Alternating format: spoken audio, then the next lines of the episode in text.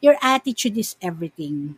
If you go through life believing that you deserve fancy things and that you can only live once, na you might as well splurge, shopping galore, bili, bili dito, bili doon, or even travel now, pay later, or sabi mo, ay, ano, YOLO na ako kasi nakakatanda yan eh. You'll go nowhere. No? So stop spending money to impress other people or attempting to boost your social status. It won't work.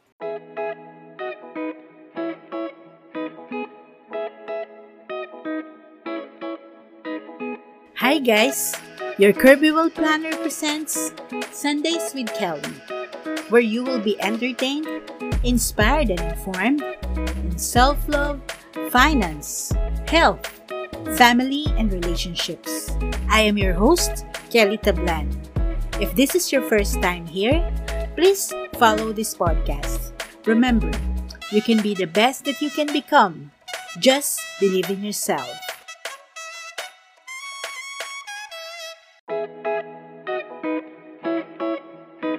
This episode, we will discuss personal finance for solo parents. Being a solo parent has a lot of responsibilities. We have to meet our work or business obligations, go grocery shopping, make dinner and household chores, pay bills, and make sure our children's tuition fees are paid and they never miss their classes. If things get out of control, we might be depriving not only ourselves but also our children's basic needs. Also, sing karaoke songs with me in Whitney Houston's Saving All My Love for You and Donna Summers' She Works Hard for the Money. Hello, everyone, and happy Sunday. And welcome to another episode of Sundays with Kelly.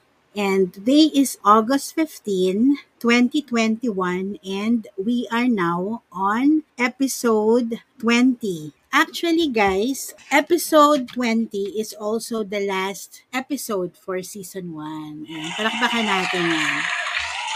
Kasi by next week, we will be starting season 2 and we will have a few changes but very amazing and surprising changes. All right. So today's episode is called or is entitled Personal Finance for Solo Parents. Of all people, of course, yours truly very can relate to solo parents because I am a single mother. And you know, being a solo parent has a lot of responsibilities.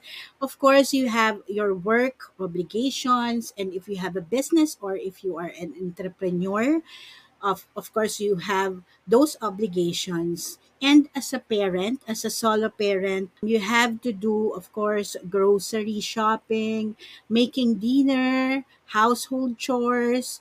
And of course for your kids you have to make sure that the tuition fees are paid as well as you have to make sure your children attend their classes complete their homeworks and as or projects 'di ba yan ang mga duties ng solo parents.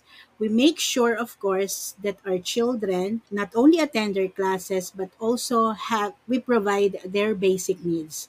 Basically, for the family, all the expenses, we have to make sure everything is met, ba? Mahirap talaga maging solo parent. Pero if you know what to do and you are courage enough and you are independent enough, everything is possible. So palakpakan muna natin lahat ng mga solo parents na nanonood ngayon. Salute, salute sa ating lahat. Ayan. Alright, so as what we always do, let us first have our online karaoke. Ayan. So, ang kakantahin natin ngayon ay kanta ni Whitney Houston kasi topic natin is personal finance for solo parents.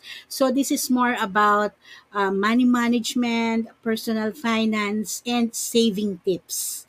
So, we will be singing two songs with saving on the song titles. So our first song is called Saving All My Love for You by Whitney Houston. Ayan. A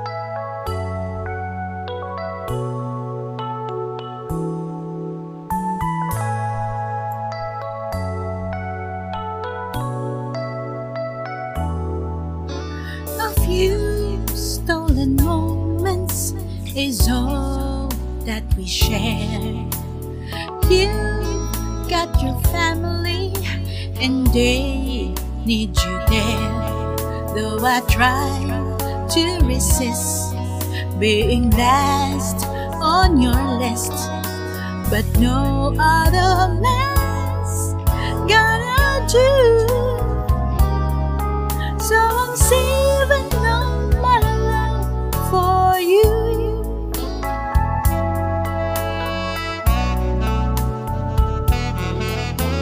It's not very easy living all alone.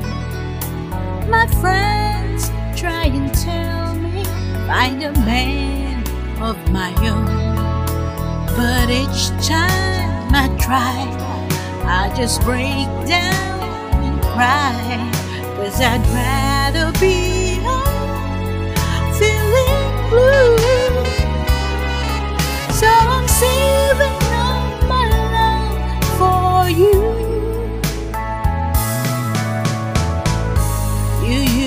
to tell me we'd run away together. Love gives you the right to be free. You said to be patient, just wait a little longer.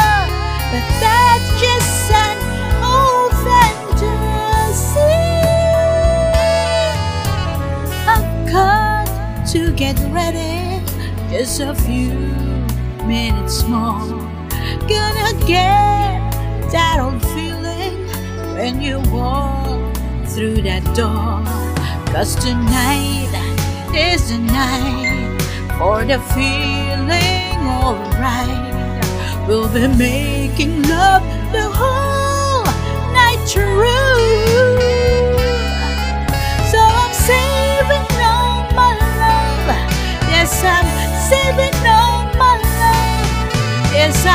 I'm saving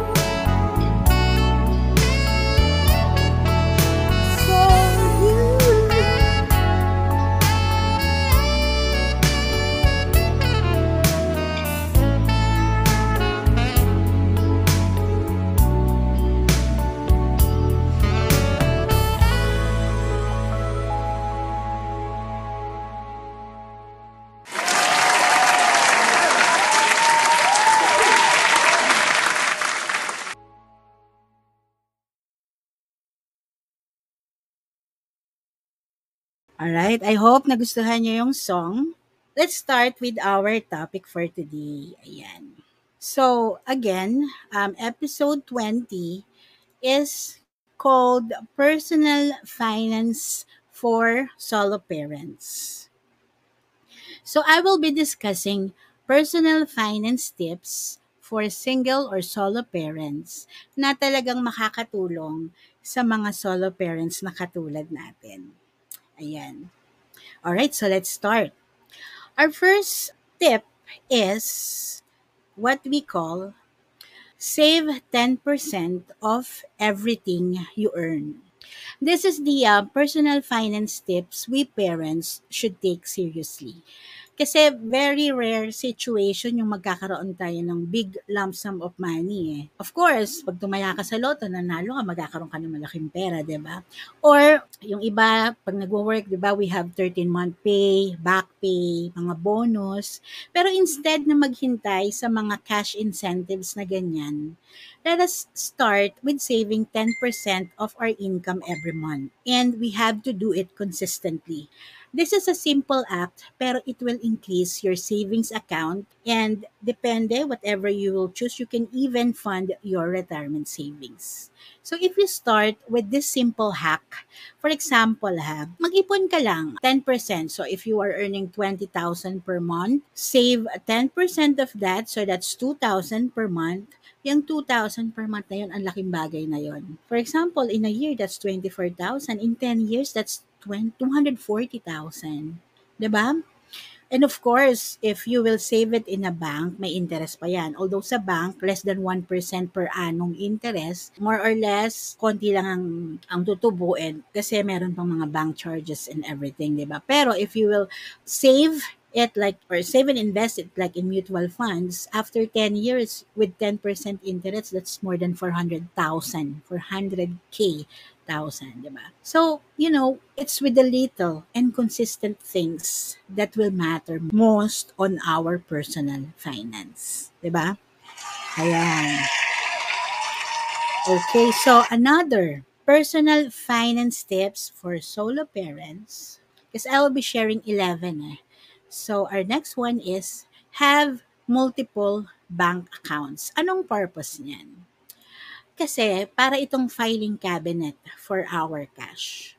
So instead of holding everything in one or two main accounts, break it down into multiple or smaller accounts. Kasi alam mo naman, madali na naman mag-apply ngayon ng mga bank accounts eh.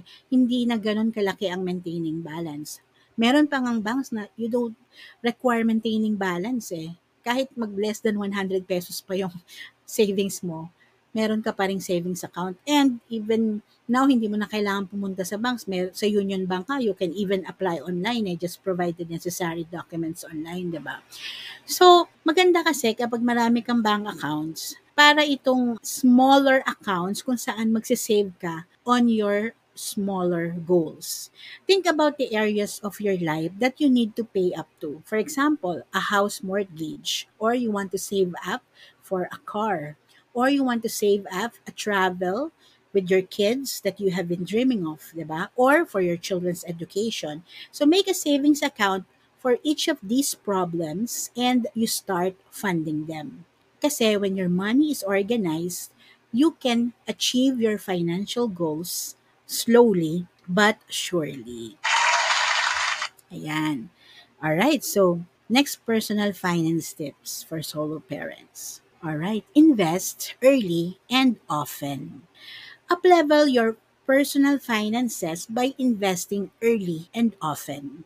Kasi when it comes to investing, your biggest asset isn't how much cash you have invest, you have to invest. It's actually time. Kasi the earlier you start investing or saving, the easier it is to have enough for example, for retirement or for your child's education. So here's an example, ah, a visual example for everyone. Imagine mo, um, of course, solo parent ka, 34 years old ka, meron kang baby, kakapanganak mo pa lang. If you start early, mag-start kang ngayon, mag-save and invest for your baby's education. For example, you will um, only save 2.5 per month. Like that's like 30,000 per year you will only save for 10 years. And then after 10 years, hindi ka na magsasave, stop saving ka na, you will start for another goal. And you know, yung sinave mo na 2.5 per month, at by the time na mag-college na yung anak mo, by the time that he or she reaches 19 years of age and start college, that's already 1 million, more or less. 'Di? That's the power of compounding interest. That's an example for 10% compounding interest because it could be more, you know. So, time is your true asset, friends. So, invest early and invest often. Do it consistently. All right? Okay, so let's go to another tip. Fourth tip for personal finance for solo parents is Ayan. Set specific and intentional goals. Your money simply cannot serve you if it has no purpose. the, um, this is where your goal setting comes in. So you have to ask yourself, what do you want? Diba? Seriously, what do you want? What do you need? So sort out your priorities and get it to work. Magugulat ka na lang how quickly you will accomplish things. Kasi when you actually set clear and financial goals, instead of just spending your money with no clear directions, 'di ba? Mas maganda you have a list, you have specific intentional goals. So, make a list. Ano bang gusto mong unahin? Mag-save for your child's education, mag-save para dun sa kukunin mong condo or kukunin mong house and lot, 'di ba? Ganon. Set it short term, medium term, and long term goals. Alright? Ayan, natin yan. So, let's go to the next personal finance tips for solo parents. Alright? Fifth is pay cash for use things. Ayan, ito, gusto ko tong i-advise, lalo na sa mga solo parent. Kasi, here's the truth about money, wealth, and all things. You need to be smart financially. We want to be actually wealthy, pero not to look rich. Yun ang mga mayayaman eh. Yan pa nga yung makikita mong sobrang simple ang itsura. 'di ba? Hindi katulad ng mga iba social climber, 'di ba? Kala mo mayaman, hindi naman pala, 'di ba? So, buying fancy brand new things of course will make you look rich but it will make you poor. So, ang advice ko, pay cash and you know, just use you can purchase um use things like pag sa phone man yan, instead of brand new kasi ang phone 'di ba ang, ang yung value niyan ang lakas magbaba eh, 'di ba? For all we know, yung latest gadget ngayon ganito kamahal, 40,000 plus yung latest iPhone, pero after a week nasa 30,000 plus na lang ang value. After a year, magkano na lang yan. Di ba? Ang bilis mag-depreciate. So, even bibili ka ng car, second hand na lang. Di ba? Mas basta maging wise ka lang. Of course, doon sa bibilhin mo, you have to know all the mechanics and everything, even sa gadgets, you have to check everything, test it, 'di ba? And meron namang mga like sa uh, Facebook Marketplace, ang daming choices diyan, 'di ba? Even sa properties. Ako mas prefer ko yung mga foreclosed properties kasi um, sobrang mura, pero ang real estate, 'di ba, yearly tumataas ang value. By the time na gusto mo na siyang ibenta, ang taas na ng value niyan. And then, that's the time na pag may cash ka na, you can buy yung mga special deals talaga na makakamura ka, makakatipid ka ng malaki. Alright? So, save up. You can buy used, but pay, is, pay it in cash. Ayan. Alright. Okay, so another one is, all right, fully fund your emergency fund. Ayan, so six personal finance tip. Fully fund your emergency fund. Of all the personal finance things that we wish that we knew sooner, ito yung pinaka um, dapat nating i-take seriously, of course. Emergency funds, boring nga yan, marami nagsasabi, I know that. But um, this is our ticket. This is our ticket to financial stability and success. Kasi when you say emergency fund, yan yung pera na madali mong kunin in case of emergency. Ano yung mga emergency yan? Magkasakit ang anak, meron kang mahuhugot, pang pa-check up, pang bili ng gamot, pang ospital. ba?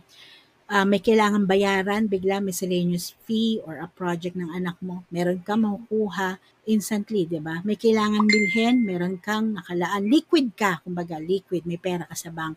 And what I can suggest is that should be at least 3 3 to 6 months of your salary of or, or of your income, 'di ba? Na liquid na madali mong hatakin in case of emergency, 'di ba? Ito yung yung emergency fund, meron yung magical power eh na mag distance you from the trouble, from the stress. Kasi nga naman, pag wala kang huhugutin, andyan ang stress, nandiyan kailangan mo mangutang, mas mapapamahal kasi may interest and everything, 'di ba? Imagine all the things that you could do, 'di ba? Kung hindi mo kailangan bayaran yung mga interest, 'di ba? Ang laki ng matitipid mo rin diyan. So, you could actually focus on your goals and reach them. So, yung mga unexpected events na nangyayari sa buhay, instead of telling yourself na it won't happen to you, plan on them. and be prepared. That's reality. We all have to prepare. Okay? Para hindi ka ma-stress. You have to plan and you have to have an emergency fund to cover those problems. All right? Ayan. So let's go to the seventh topic. Seventh tip for personal finance for solo parents is of course stay out of debt. Period. ba? When you are in debt, you can't build on your future because you are still paying off your past. ba? Ang daming mga debt. That's the true enemy of true wealth. So it doesn't do anything to improve your financial outcome, but it will only drag you down. So, yun ang unahin natin. Yung mga kautangan, unahin mo na bago yung mga luho. Okay? Next one is, we're almost finished. This is only 11 personal finance tips for solo parents and quit YOLOing. Ano nga ba yung YOLO? ba? YOLO is you live only once. Yan ang ibig sabihin ng YOLO. ba? You live only once. Your attitude is everything. If you go through life believing that you deserve fancy things and that you can only live once, na you might as well splurge, shopping galore, bili, bili dito, bili doon, or even travel now, pay later, or sabi mo, ay, ano, YOLO na ako kasi nakakatanda yan eh. You'll go nowhere. No? So stop spending money to impress other people or attempting to boost your social status. It won't work. The truth is, happiness is along with financial success. It is not how much money you spend, but how you use your money strategically, wisely. Okay, so quit YOLOing. Of course, hindi ko naman sinasabi na maging boring ang buhay. Kumbaga, meron pa rin. Meron pa rin naman tayong um, kailangan merong relaxation pa rin. Work, life balance, 'di ba? Pero at as much as possible, wag YOLO thinking. All right? So, nine personal finance tips for solo parents is save on online shopping. Ayan. Although, sinabi ko sa inyo, um, wag masyadong mag-splurge ng pera, buy, bili dito, bili doon. Pero, it will actually be wise wise solo parents if you save on online shopping. Bakit? Kasi when you go to grocery shopping, of course, bukod sa threat ng um, COVID virus, 'di ba? Yung iba nakaka- nakukuha yung virus from supermarkets or from palengke, 'di ba? Or or groceries eh. But if you, if you do um, online shopping, mas makakatipid ka kasi when you go grocery shopping, there will be extra expenses. If, if especially if you bring your kids, 'di ba? Yung gas pa lang magkano na or kung nagko-commute naman kayo, how much yung Grab car, 'di ba? And pagkasama pa pa anak mo magtuturo pa 'yan sa grocery kung ano-ano, 'di ba? Not to mention magugutom pa sila, 'di ba? So, if you um, save on online shopping, bakit? Kasi 'di ba every month meron naman silang 667788. Ano nangyayari diyan? Free shipping. 'Di ba? So nakatipid ka na sa um, gas mo or grab car expense sa, sa free shipping. Tapos meron pa silang mga additional discounts and freebies on bulk purchases sa Shopee and Lazada kapag nag-grocery ka. Ako kasi, pwede ka pang bumili directly sa mga supplier. Search mo lang, for example, mga noodles mo, coffee, or Universal Robina, or San Miguel Corporation, meron na yung mga channel sa Shopee and Lazada, SM. ba? Diba? So, you can do your grocery online. Direct ka na sa supplier ng groceries mo, convenient and sobrang tipid pa. Kasi, you can compare prices eh. ba? Diba? Type mo lang, um, uh, milk, brand, brand, ayoko na mag, ano, basta milk ng anak mo, 'di ba? Type mo lang yan sa search field, filter mo by pricing, yung pinakamura, and then of course you have to check the reviews ha. Kung maraming umu-order dun sa chat, sa um, shop na yon, 'di ba? And then yun, order ka na ng bulk para at least um, free shipping na tapos meron pang mga freebies, 'di ba? You you will actually save money for that. Okay? So magandang tip ba 'yan para sa mga solo parent? All right, so we're almost done. Let's go to that 10th personal finance tips for solo parent. Okay, so learn investing basics. So education is the best is the best investment, guys. Like I, like we mentioned sa tip number 3, time is on your side when it comes to early investing. So don't let fear of the unknown keep you from investing. Ang dami-dami nang available sa online. There is so much free content out there na, na pwede mong pag-aralan online, even in Facebook, mag-search ka lang, 'di ba? Or just simply following my page, your Kirby Well Planner page, watching my live streamings every Sundays, you will already learn a lot. So guys, commit to learning the basics right now about investing. You don't need to know everything. You just need to know a little bit about getting started and then you will go from there. All right? Ayan. So, ayan, we're down to the last. Last, personal finance tips for solo parents. Spend money on memories and not stuff. Ano ibig sabihin yan? You know, it's easy to follow society and just spend our life and money, money leveling up our stuff like new gadget, shoes, collection, different stuff, branded stuff. Ako, meron akong friend, grabe ang ginagasto sa shoes lang. Gusto niya collector items na shoes. Jordan and everything, libo-libo. Pero, di naman niya sinusuot. Sabi niya, tinitignan lang niya. ba? ano yon 'di ba? Of course, sabi nila investment, pero hindi rin eh. Kasi, um, yung mga yan, it will even depreciate. Ang best investment talaga, saving it in investment tools or real estate kasi yan ang nag-appreciate talaga in time. 'Di ba? So so instead na buying toys and stuff for your kids, pwedeng um you can enroll them. You can spend on an art class instead of buying something for your kids, 'di ba? Memories kasi yung natututunan nila doon or the time spent with them while doing those classes, those are memories that they will treasure in their lives, 'di ba? At the same time, kung bili ka ng bili, mapupuno yung bahay mo, hindi mo na ng mga hindi mo kailangan, magugulat ka na lang, 'di ba? If you dedicate your time and money to memories instead of stuff, you'll have a better relationship with your loved ones. And this will ultimately be happier for you, 'di ba?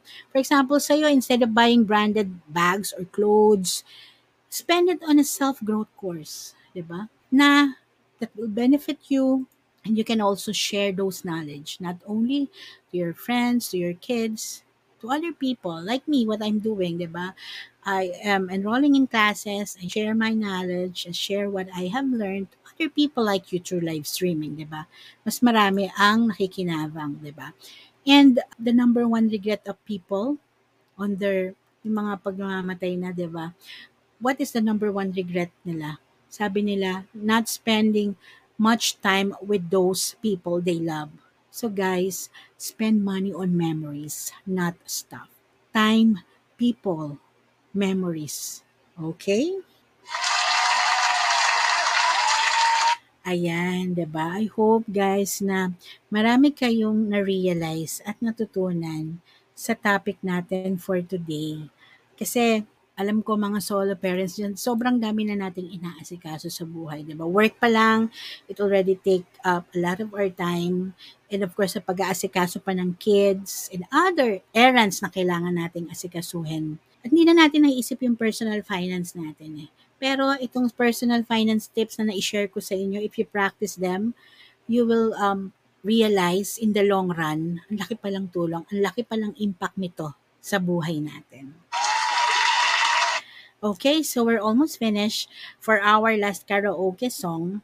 Let's sing another song or about related sa personal finance. Ayan, it's about uh, money.